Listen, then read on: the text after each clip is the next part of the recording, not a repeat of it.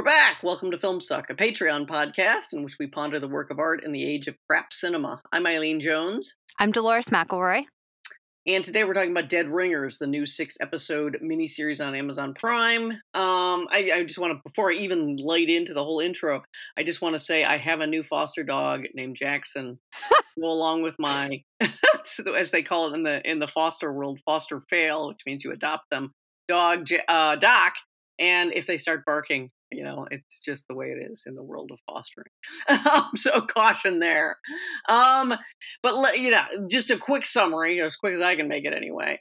Um, Dead Ringers is um, it's a, a new adaptation. It's based on multiple sources, uh, including the 1988 David Cronenberg body horror classic of the same name, um, as well as its source material, which was the 1977 novel by Bari Wood and Jack Breslin called Twins. And that in turn was based on a 1970s, 1970s very lurid true crime case of real life twin gynecologists, Stuart and Cyril Marcus, who came to a very ugly um, end that fascinated all people who find, you know, twins and that kind of doubling um, a little disturbing. Um, so this new gender swapped adaptation is written and, and executive produced by British playwright in, and TV wunderkind um, Alice Birch. She's been involved in Succession, um, Succession, Normal People, The Wonder, Lady Macbeth. She's worked um, with um, Florence Pugh on the last two named. Um, her play Anatomy of a Scandal. Anyway, she's got very big prestige in the world of um, writing. Um, and it stars Rachel Weisz of The Favorite, The Constant Gardener, the Mummy franchise, in a dual role as brilliant but, but disturbingly codependent twin gynecologists, Beverly and Elliot Mantle.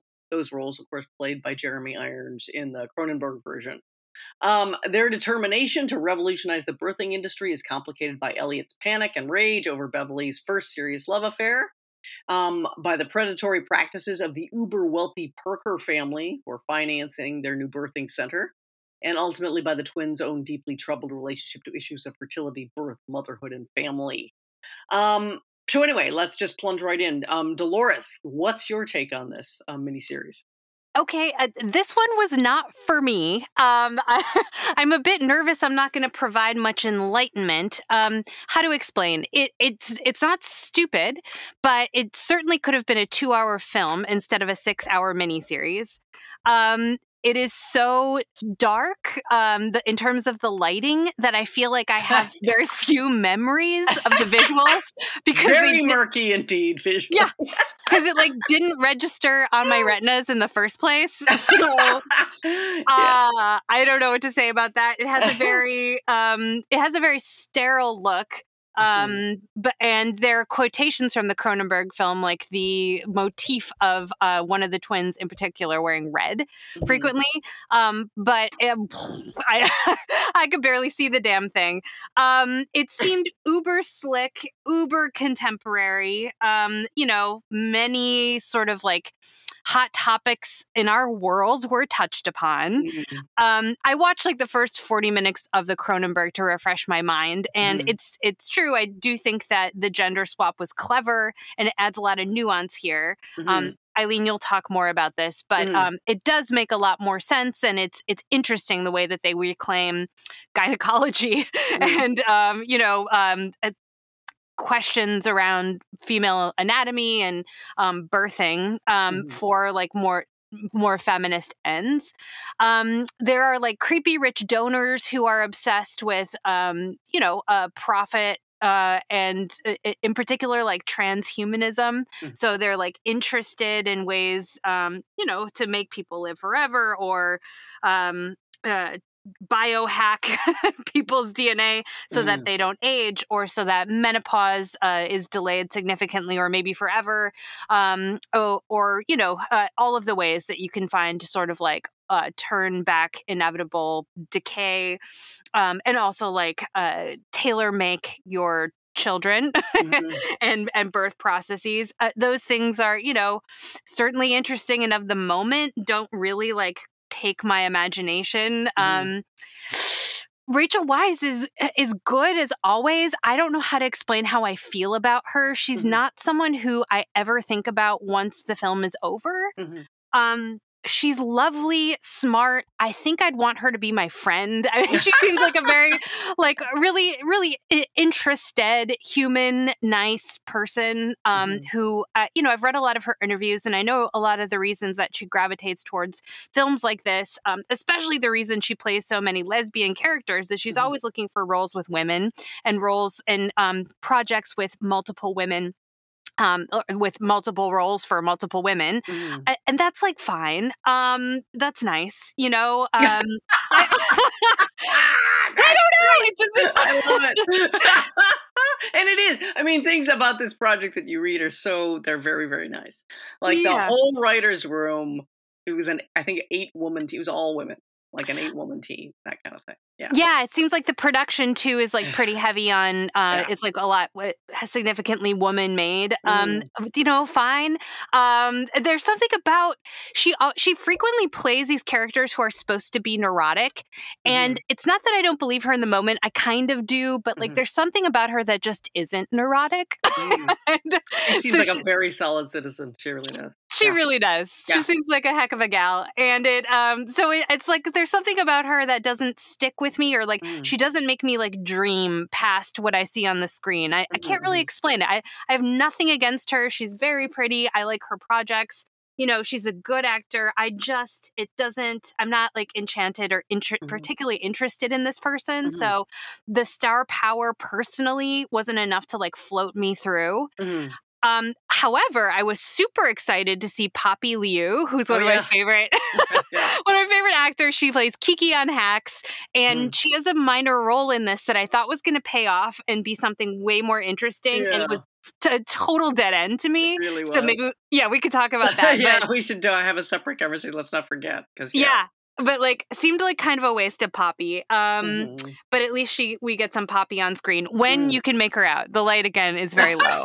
Um, really so I it was like it's like pretty gruesome. I'm yeah. not like, you know, super interested in all the like maternity questions, although they are certainly interesting for the world and like, mm-hmm. sure, you know, got nothing against it. But for me, it's like I would if, if we didn't have to podcast about this, I would have long abandoned this. Like mm. I, I would not have made it through the first episode. Mm. So yeah, I think it's hilarious that Dolores. This is wonderful. Dolores actually thought the Dead Ringers, in this case, the title referred to Dead Ringer, a 1964 Bette Davis melodrama in which she plays, of course, sort of good and evil twins, which is a whole little thread of melodrama. The the, the strongly demarcated twins, usually in good and evil ill terms. I actually haven't seen Dead Ringer. I need to watch that because I've seen A Stolen Life, which is Bette Davis. Yeah, and I've seen Olivia de Havilland's um, what the hell's it called? Uh, Dark Mirror, a kind of uh, film noir psychological thing with good and evil twins. Yeah, I like good and evil twins. I'm all for good and evil twins. Oh, you're gonna you're gonna love Dead Ringer. It's got Karl Malden. Like this is yes. the shit. I was like, I love Bette Davis. Let's go, Rachel Weisz. And I was like, oh, it's Cronenberg. Fuck. Yeah, yeah. yeah. I mean, nothing but respect. Very but, like, sad. So sad.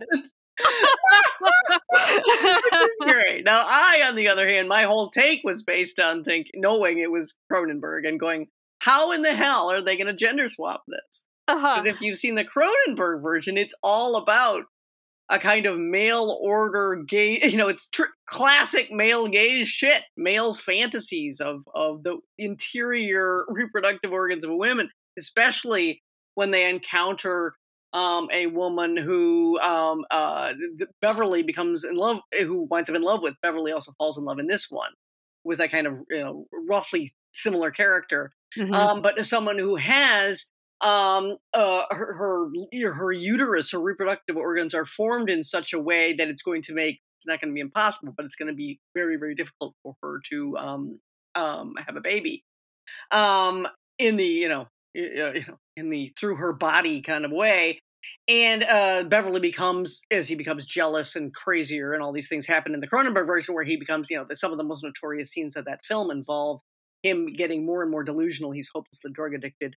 Um, he he invents a series of horrifying, like torture instruments that he considers gynecological tools that he's going to mm. use to work on quote unquote malformed women and so there's this whole this whole way of looking at women's bodies, women's fertility, women having babies, all that that's very like from a, a kind of outsider psycho yeah. perspective. It's gy- you know, it's gynecological horror show.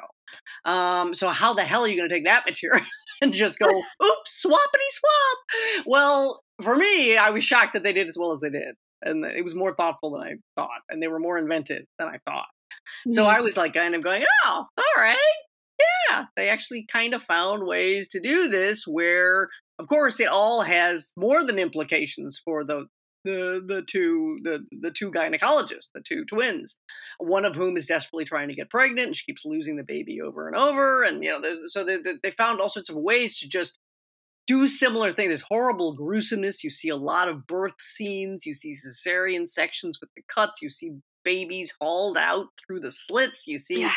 there's just a lot of gruesome um, which you know you could argue tops Cronenberg, except you can't top Cronenberg when it comes to body horror. He pretty much is. Oh know, yeah, that's his that's his genre. Um, but the weird thing is, and I this will be seem especially weird to Cronenberg fans. I was a Cronenberg fan up to a certain point, and pretty much Dead Ringers is that point. And most people would say, "What are you talking about? This is his masterpiece." Huh? It's weird. I even I can't explain it, but for some reason, I love Cronenberg right up to here, and then I hmm. start to drift.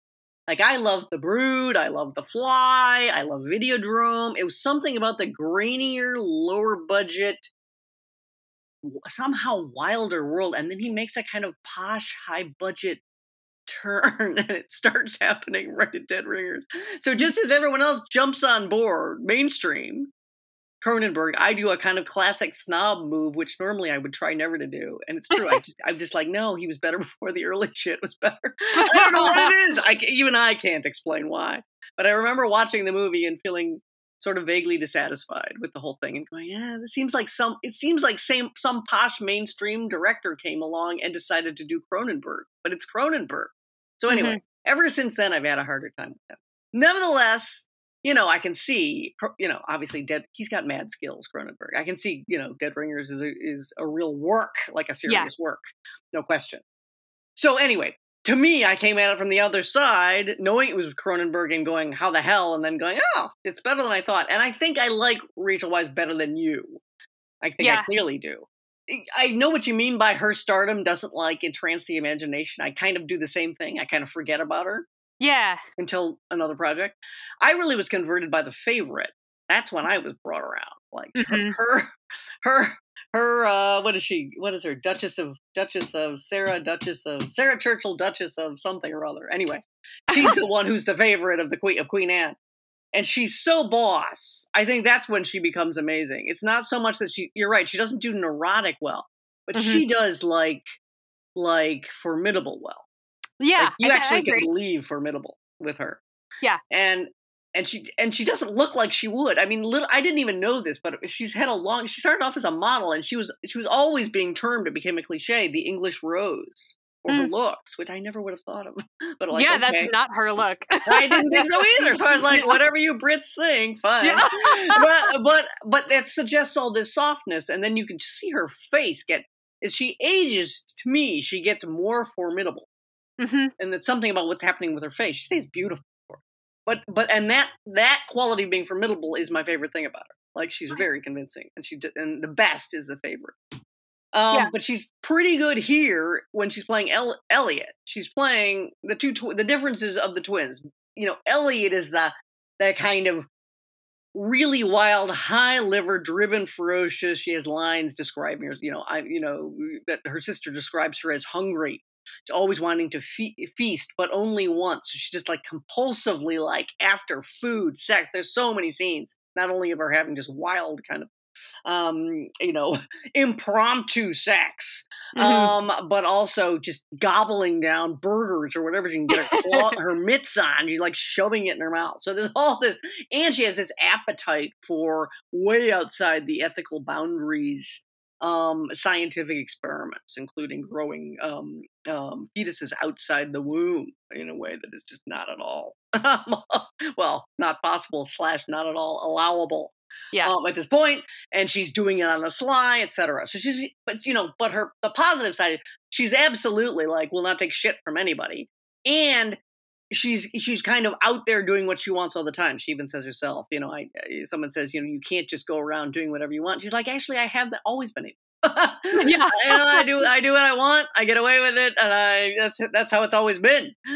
Um, and her big her big weakness slash downfall is her obsessive love of her sister, which takes this kind of odd form of her trying to do things for her her much more shy and passive sister Beverly all the time, literally, you know, including, you know, they see an attractive um, young woman and she'll say, "Do you want me to get her for you?"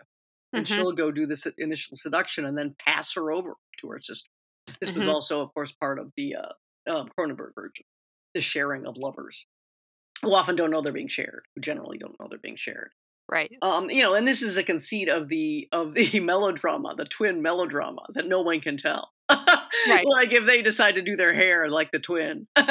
you know, their parents can't tell. Lovers can't tell. Nobody can tell. And you're just like, okay, sure. Yeah. but it's a great conceit. You kind of have to love it while you're in it. Yeah. Um, yeah. So there were aspects of it I enjoyed, and I did enjoy the lineage of the good and evil twin thing because they do a nice version of having it seem like it's the wild, increasingly seemingly out of control Elliot who's the problem, who won't mm-hmm. let Beverly have her own life, have her own love, you know, have her own work, have anything of her own without constantly wrecking it. And then it starts to subtly make it more ambiguous. What you know, how how blameless is Beverly and all this and all that shit. And yeah. You know, who's the good one, who's the evil one, and all that. It doesn't really go, you know. So it, it complicates that a bit. Mm-hmm. Um. So anyway, so I think I liked it. I certainly liked it better than you, but I still found it insanely long. Like it just it just goes on and on. It's six hour long episodes. It just doesn't need to be six hour long episodes. You're just you're getting tired of the characters and the scenarios. Certainly, by the time you're yeah. at three, four, you're going, oh my God, I got a long way to go yet. Um, what is this trend? They did that to like Mildred Pierce too. Oh, it's like, why? Why? It's a thing now. It's a thing in movies. It's a thing in series. It's a thing in everything. Just somehow, is, just, is there literally a financial payoff? Because I would think it would cost you so much more to make so much more right. stuff. right. I don't know. I would think it would be a wash, but whatever. Really too extended. And that makes it weird that they don't give um the Greta character, Poppy Liu, more to do. It's just like yeah. this repetitive thing where she's doing these very you know, she seems just to be the perfect like household manager for the twins, but she's doing these kind of very creepy, invasive things when they're gone. Like literally yeah. taking their tampons and their pubic hair out of like garbage and shit and collecting it. And you're like, what the hell? And you're trying to figure out what's going on. And it just turns out to be such a dopey, like this doesn't seem to have a lot to do. I don't know. It just With seems anything, like out of nowhere. No, so like okay for for the listeners, we're going to mm. spoil this. Yeah, spoiler, spoiler, spoiler. Spoilers galore. Until the last episode, you see uh, Poppy's character Greta collecting all these things, mm. putting them in bags, and you think she's doing some mad scientist experiment. Yeah and um, she doesn't. It turns out she's creating an art installation piece mm-hmm. where she chronicles her own mother's birth during, um, uh, sorry, birth, death um, during, uh, you know, giving birth to giving her. Birth to yeah, her, in, in yeah. childbirth, mm-hmm. and um, that's it. That's it. and it kind of it kind of ends happily yeah. her her own father comes to see her art installation yeah. and tells her she looks like her mother and she says yeah that was kind of the point and uh, you last see her having like tea and reconnecting with him yeah it's weird as hell that, that, no, that reconnection thing was like what what yeah. what what world what hallmark world are we suddenly in what's happening yeah Bizarre. That was very strange. But you know, admittedly, there's other there's a lot of thematizing of like the troubled mother child bond and all the ways it can potentially go wrong. It's clearly trying yeah. to counter in a in a way that like just recently watched the Brooke Shields documentary. Oh my god, I watched episode one. It was really good. It's really super engaging. I can yeah. doing a plug here without without planning it. But yeah. Um, yeah.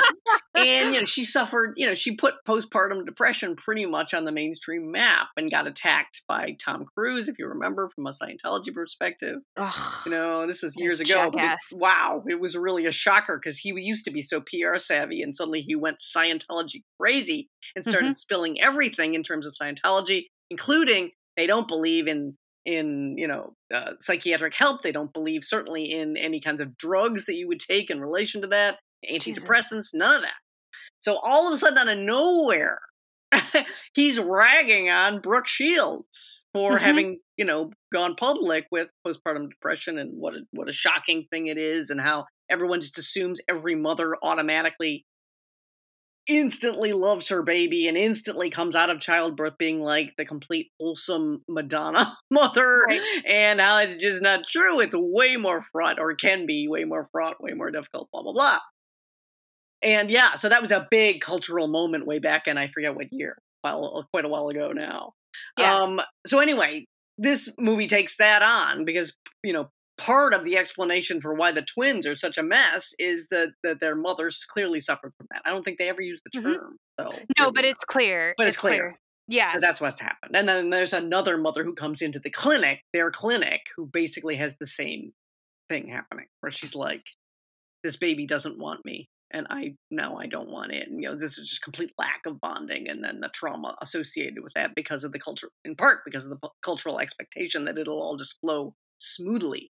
Right. Um, so there's there's things like that that, that you know you're right. It, it's very praiseworthy, and some of it's dramatically viable, but some of it feels a little like we're doing topicality for its own sake. totally totally and i like i support you know i yeah i'm glad you know um Yeah. that it's there and there are some moments where the beverly character is such an empathetic doctor Right. that that's kind of a lovely model of like how it might a woman might bring this up and it would be okay you know Right. that, that's kind of nice sometimes but overall um I, I have to say even though it was on screen Mm. constantly i didn't uh, feel like i had a real understanding of those women i understood that the that the movies uh, or the series like attitude towards them was like sympathetic Yeah. but i didn't understand necessarily them although i completely you know understand and can't imagine postpartum depression it's just like it didn't come from the inside i can't Right. explain that I but- agree. it fe- felt yeah. completely insufficient. Like there- there's Yeah. an agonizing episode for me anyway, if you're working class, or maybe Yeah. it's anyone, but where the very very working class parents show up for a visit yeah at the oh god the oh god and it's just a nightmare. episode. It's just a Yeah. nightmare from the second you see them because because of course the twins are, have become you know they're brilliant, they're professionally accomplished, they're wealthy, they become very sleek, very chic, very upper class Mhm. in all of their manners. So they've risen wildly in the world, and here are these left behind parents who show up. And Beverly, who's usually the nice one, quote unquote, is the more hostile Yep. to the parents than you know than Elliot, who's surprisingly clingy and reverts and will climb into their bed with them and everything else, and is always hugging her dad and all this all this jazz. So there's all this fraud stuff that's never really explored, other than the postpartum depression thing. You don't really get you don't really get what yeah what made them like this in fact it seems like it relies on that kind of the old twin melodrama to Yeah. sort of see you through it's just all with you know and the old twin melodrama frankly is very reliant on an old superstition about twins and our and a, and a kind of you know a kind of uneasiness about the doubling of people and what the implications of that are that it's you know it's using as a device this this show this show which does get so explanatory and sympathetic in other areas just leaves that lying there. Yeah like, yep, sure. twins creepy right? Especially when we have lots of cold reflective surfaces. So twins become quadruple and you're just like and sometimes they swap you know they'll change literally it's they do old fashioned things like in twin melodramas where one puts her hair up and one has her Yeah. hair down so you can tell but then that then when they swap hairstyles which takes two seconds um suddenly no one knows the difference yeah you know no one knows the difference even when it's the woman who's in love the act the woman who's an actor who's in love with beverly winds Mhm. up in the end again huge spoiler winds up in the end with elliot and has no idea like Right. he's living with this woman and it has no idea and you're like ah. You know you can't get that identical. I'm sorry. Yeah exactly. No it doesn't make any sense because also like earlier in the series Mm. um the uh, uh, what's her face uh genevieve yeah um beverly's lover Mm. yeah recognizes when they're twin swapping yes so it's like she's already like called them on it Yes. she could tell and we're supposed to believe that she ends up with the wrong twin forever and ever come on No, the implication is, or at least they have lines of dialogue where the suggestion is one twin absorbs the other.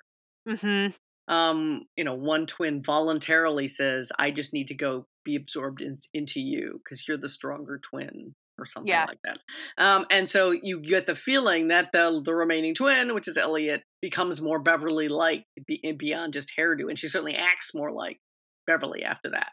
Right. So you kind of have to go along with that, you know, idea again, which is a which is a dramatic device that has to do with horror about uh, right. surrounding surrounding twins. That you know, so there's that kind of convenience of we'll rely on the old warhorse devices when it's convenient, and we'll get all you know sensitive and nuancy in other areas. And yes, exactly. Yeah, so that gets a little dicey. Yeah, Especially if yeah. you love melodrama and you finally just like, look, just go all out here. I know.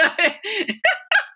I, I, would say so some of the best parts like ended up leading nowhere for me mm. like um elliot the one of the one of the most fun episodes at least to me was mm. when uh, Beverly goes away for the weekend or for a little bit on a trip with her lover, mm. and Elliot's freaking out alone. Yeah, and so she has a breakdown. Yeah, yeah. She's, yeah, she's having a breakdown. She has a party. She invites the whole bar back to her place, mm. has sex with some guy, and most importantly, um, interacts with this uh, homeless woman who lives in the alley by her apartment building. Mm-hmm. And they have this great conversation because the homeless woman is has been a drug addict for a long time mm. and she kind of rags on Elliot's drugs. Elliot gives her I think some coke and the homeless woman's like these are bad drugs. yeah, exactly.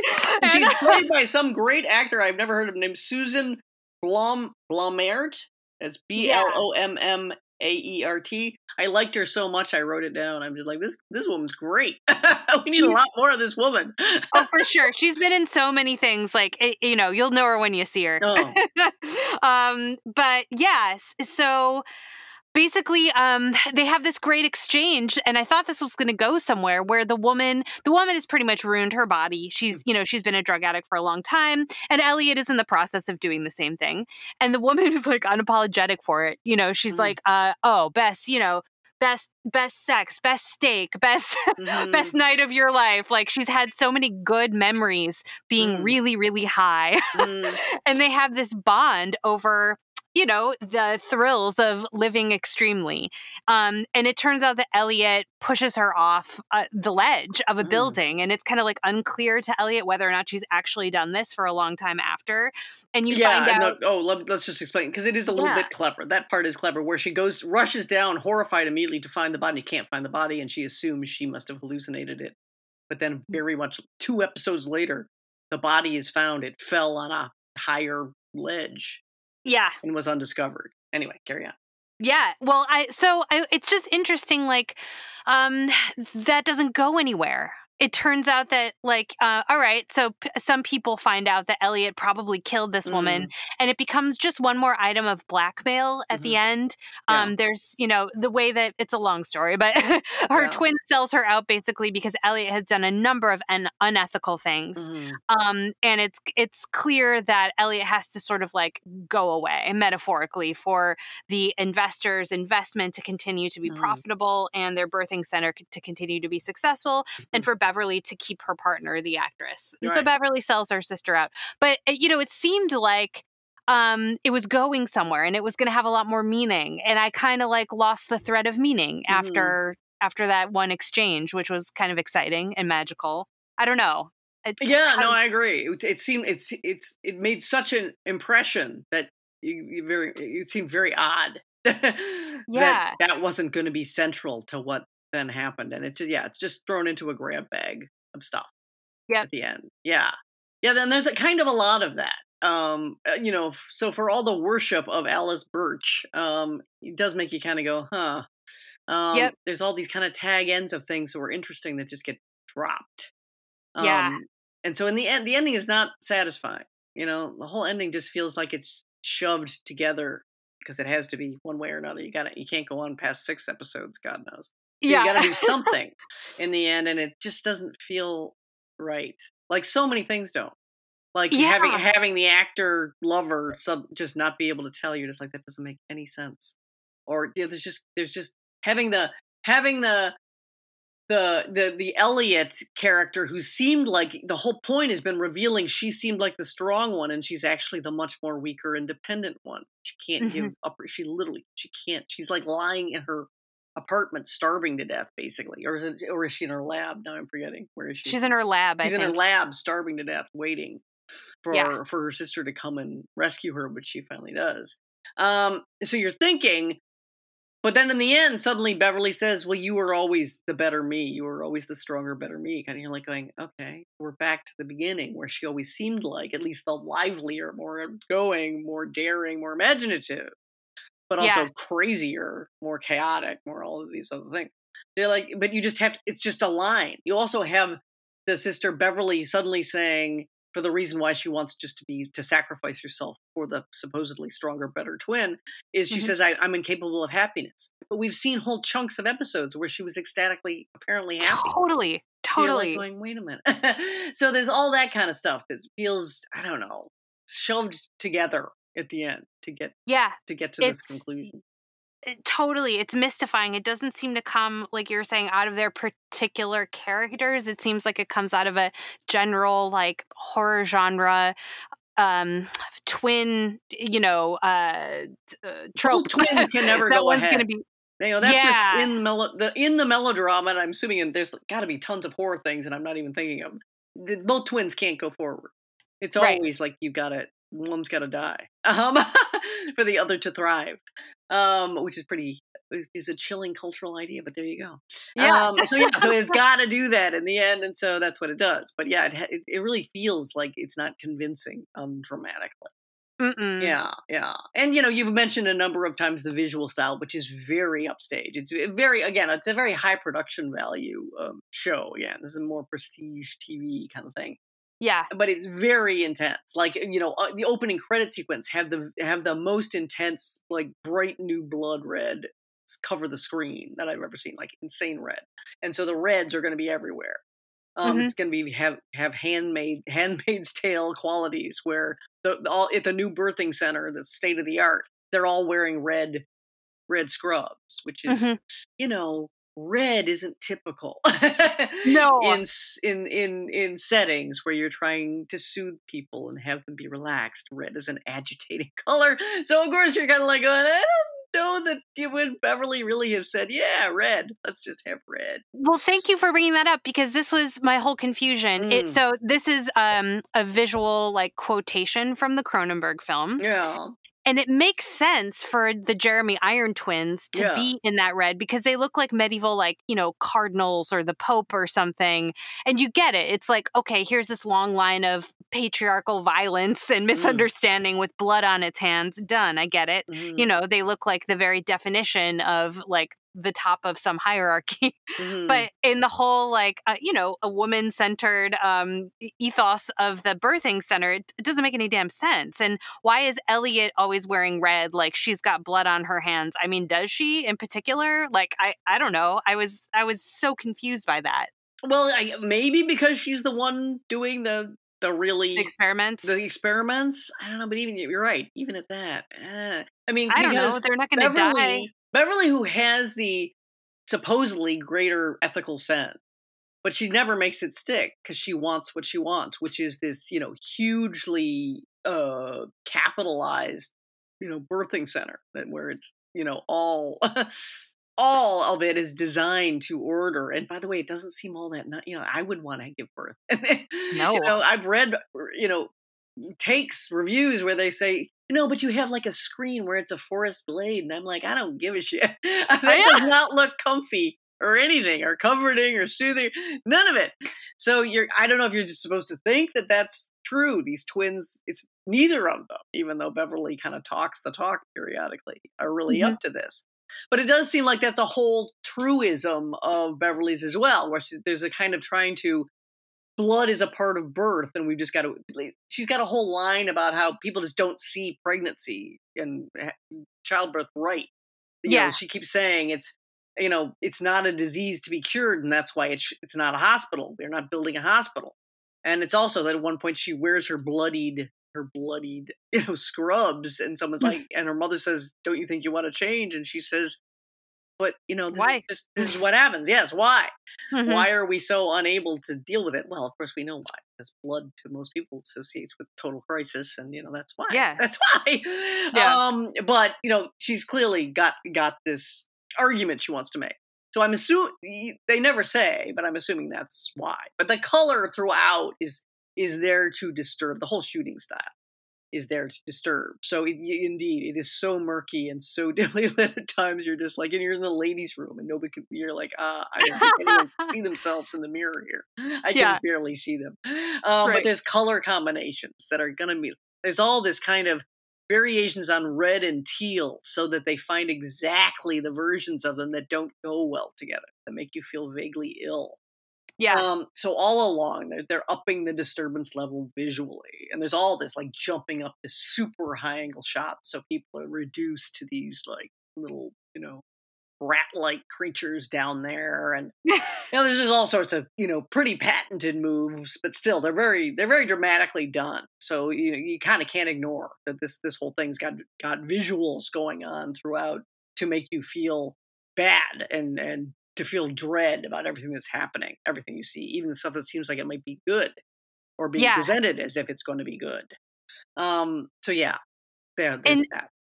Okay, so and back to um, uh, uh, can we go back to the parents episode for a yeah, moment? Yeah, yeah, yeah.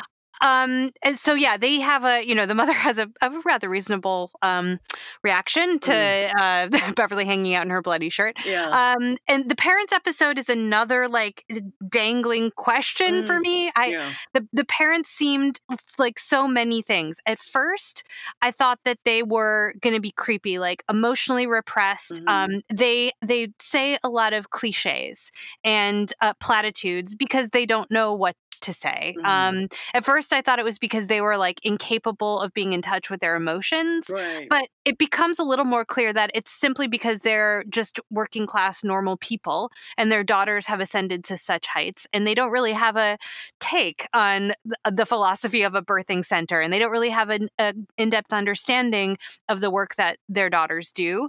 And so, you know, platitudes are the one way they can um, yeah, it's the one thing they can do to like show their support. Like the mother is saying, always saying things like, "Well, I think that's very interesting," right. and her daughters quibble with her, and she doesn't know what to say sp- mm-hmm. more specifically, but she just wants to show like, "I'm I'm on your side." You know, you seem to be doing good things. Well, um, and, and I would say a little, even a little further than that. I think they're afraid of their daughters yeah, you don't, you don't know right away, but I think it's sort of coming out, and then there's a final lashing out at a horrifying dinner party. There's a lot of horrifying group dinners. Dinners, yeah. they go on, but the one of them where where the father finally bursts out, and he's the much more smiley, trying to be nice, trying to make everyone get along, um, more overtly, and he just finally says, "You you awful girls." You know, to the point that you, you get the impl- you get the sense that even beyond postpartum depression, that these girls have been beyond what they could deal with always. Yeah. And so it's so you know they haven't seen them in four years, and this is a point of contention that comes up. And they're you know there they are, and they're kind of I don't know even know how to describe what they're wearing, but it's very typical, you know, yeah. parent wear of a certain generation, very practical and utilitarian. And there they're up against all this this kind of I don't know everything is chic and sleek and fashionable and and eh, and they and they kind of mock it when they're in their room they're sort of sent to bed almost and they're in their in their guest the guest room and they're just sitting on top of the fancy bed going oh, i'm not tired i'm not either but you know we just got to do this we got to sit in here um, so there's just a complete estrangement really that they're people are that they're all that they the parents especially have been trying to kind of cover over but i think the implication is they're actually afraid of their daughters yeah, that that makes sense. And it uh, I mean so I I wasn't sure how to take them because Yeah. they seem like kind of delightful and supportive in and of them like as as a little unit as a couple they're sent to bed early by their awful rude daughters Yeah. and they're bored and they kind of laugh to each other and like Mhm. giggle um that's cute and it Mm. seems like the father was pretty supportive of his wife in the flashbacks when she was having postpartum depression so Yeah. they seem like lovely people and if they're brought in to like solve i i, I didn't really know why they were brought in So maybe again, that's the, a, that is exactly it. You you get Yeah. these emotional moments where you're like, oh God, this is the working class parent showing up, and they're not really one. Ah, but Yeah. they, it doesn't all add up in the end. In the end, you're like, and I don't really know. What to think, I don't know what to think about that. I don't know what to think about the parent child relationship. in this. Right. Yeah. Cuz cuz you're you're just like, okay, is that just uh, so they're freaks, they're anomalies, they came out of nowhere and this just emphasizes it? Mhm. Like ah or, or are we supposed to have some deep Yeah, the more you say it, Eileen, the more it like crystallizes for me. It's like the world of this thing is like rather well thought out, but the characters make no sense Yeah. or something. Or, Like or they don't there, there's an attempt to get them to, to suddenly do too many things that, it hasn't been built for them to do, so you can't get any strong impression. And I know Yeah. that will read like, oh, but they're, it's it's being complicated, and I'm like, yeah, well, yeah, it's being so it's striking so many different notes that in the end you come up blank. You're just like, totally. I don't know, I don't know what Totally. that is. It's it's not unified. It doesn't have much of a worldview. Um yeah. I don't fucking know. I mean, there, are, you know, in the other episode that's clearly a state. I mean, maybe there's many, but there, there's a, the other one is when there's a there's a another of the meetings with the investors, and the investor scenes are actually fairly successful in scathing satire of of the uber rich. yeah. Um, Jennifer, how do you pronounce her name? E H L E. She's very very I don't know. I thought it was Elle? L. That's what yeah. I've always said. Okay, L. She's great. You know, Yeah. you might remember her from playing, you know, uh, uh, uh, uh, Elizabeth Bennett in, you know, the the, the 1995 um, um, Pride and Prejudice. But she's done lots and lots and lots of stuff, theater person, and everything else, and she's great. She's playing, you know, this this the daughter of a dynastic family, the Parkers, who are involved in seemingly in in philanthropy, but they really finance, you know, cutting edge startups that are going to be hugely profitable and Yeah. they've they've already been tarred with having you know basically uh, launched the opioid crisis through through you know their drug sales and stuff. So it's a whole tarnished history. But Jennifer Ehle plays Rebecca, the sort of daughter of the Parker Parkers, and she's just absolutely chilling and awful yet wonderful. In in a, Yeah. she's savvy. She just is. She's really really daunting.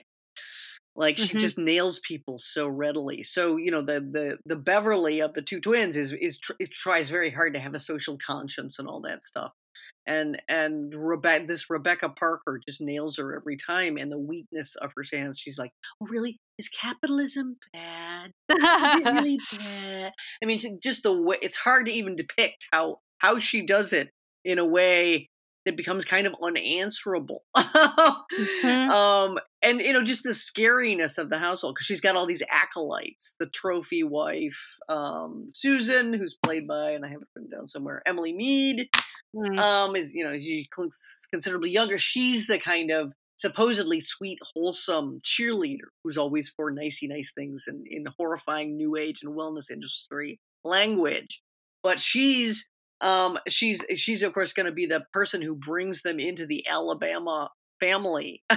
so there's a whole episode of him of a birth center that's going to have to be opened in Montgomery, Alabama, of all places Mhm. and it turns out they're it's going to be used to kind of investigate this family where there's just a bizarro there's a, a a nightmare southern patriarch at the head of it and then there's all these twins and they're all female twins so everyone in the family just seems to generate twins and now there's one coming up who's going to have quadruplets and she's like the prize breeding sow or something on display in the middle of another you know horrifying southern dining room um, kind of um, uh, supper scene that's really awful. But the whole thing is going to build up to it's it's a bit of real life horror history where um you know the antecedent of this this family is what's his name? J Marion where is it? Where is it? Oh yeah. Um oh I've got it written it down. Hang is? on. Sims. J Marion Sims is the father of gynecology. And this is a historical figure apparently that's being evoked in this in this show.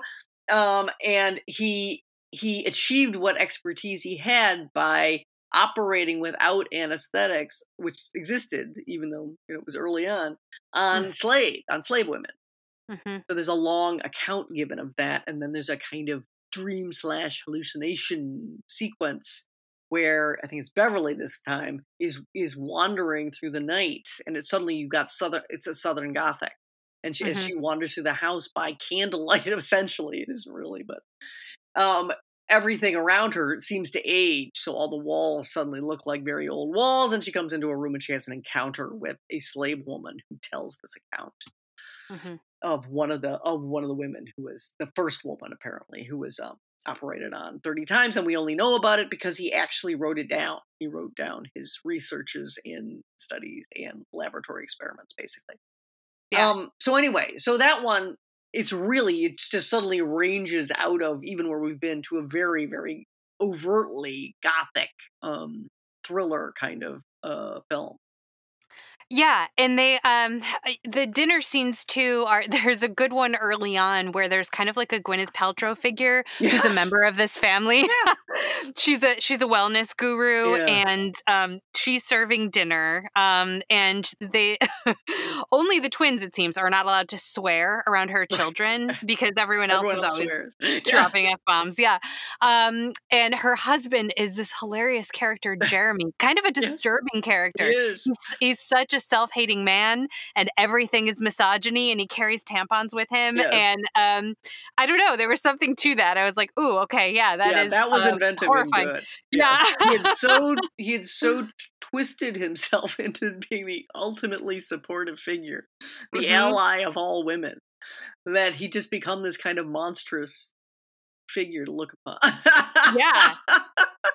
He's like a Ren. He's like Renfield or something, like abject Yes. and Yes, at the mercy of some and always ready to apologize because, of course, no matter how hard he tries, he always gets something wrong. So he's always rebuked, and he's just always kind of crawling to try to try harder. Yeah. So yeah, there's a number of in, that, in the initial dinner scene, and of course, and of course, the Rebecca character is sitting sitting in front of a giant portrait of a vagina the whole time. Uh, but again, poker faced, you know, she just she hangs on to this like slightly scary quality, no matter how ludicrous the three ring circus around her that she herself has constructed is. And Yep. that really does seem like that's smart about rich people. I mean, if you spend a lot of time with rich people, it would, you know, even even if you only know a few, you quickly get into this three ring circus thing. At least I have. In my, in Oh, my- yeah. going like, what is going on? What are all these weird relationships with with relatives and hangers on and ex lovers? And I don't even know. The longer you spend, the more crazy it gets. Uh, Yep. and, and all the weird purchases that surround them. You know, so it's sort of like it takes that and really runs with it. So yeah, that first dinner scene with the with the backer, I think it's the first. There's a number of dinner scenes with the backers. I guess it's technically technically the second. second. It's the yeah, second. It's, the, first at the home of the backers. The first, yes, and then yeah, the second. So it's yeah, that one's a that one's a wonderfully done nightmare. So there are very there's like an occasional really strong scene that makes you go, Mhm. oh, okay, this thing's now all the gears are meshing finally, and then it'll kind of come apart again. Um, Yeah. So the southern episode is of course getting a lot of you know a lot of comment, Mhm. but it, it seems to be it doesn't seem to me to be anyway to be nearly as effective. It really No, and it's- yeah, it's straining to have a teachable moment there. you you could remove it and nothing about this series would Would change. change. Yeah.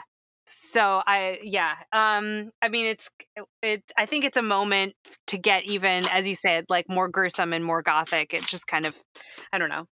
Uh, and I'm sure, like, I, it's not that I doubt the makers of this thing care about that history. Oh, yeah, I, I'm sure they do. You know, it's just that I can't explain it. It comes from the outside and not the inside. I've seen too many films like this lately, like Mm. where the characters aren't true to anyone or anything. like they're just not people. Mhm. And this is an idea. This is an intellectual idea about commenting on like women and the birthing industry. Mhm. Um, and then I don't know what the hell it's saying about twins.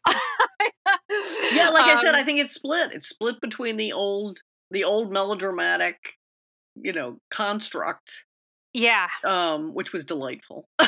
Yeah. but you know, bore had bore no relationship to reality. And then there's this, which is doing this big bid on like where are we at in these, you know, kind of vital issues related to women and birth, reproduction, all this stuff, fertility, all Yeah. this stuff. And so it's it has a foot in two camps, and it keeps kind of shilly shelling between the two. And it could just be a matter of taste. Like personally, I always like art better that's like very specific. Mhm. and true to people and Mhm. how they would act. And then I think the greater social commentary necessarily just comes out of you being very true Mhm. to people and their experiences. Mhm. But like, I and this is like not very related, so I don't know if it's a Mhm. if it's a relevant example. But uh, another movie that reminds me of this is the "Good Luck to You" Leo Grande film. Oh yeah, yeah. It, that Yeah. too is like a Twitter Somebody's argument idea. turned into yes, a yeah, argument. Yes.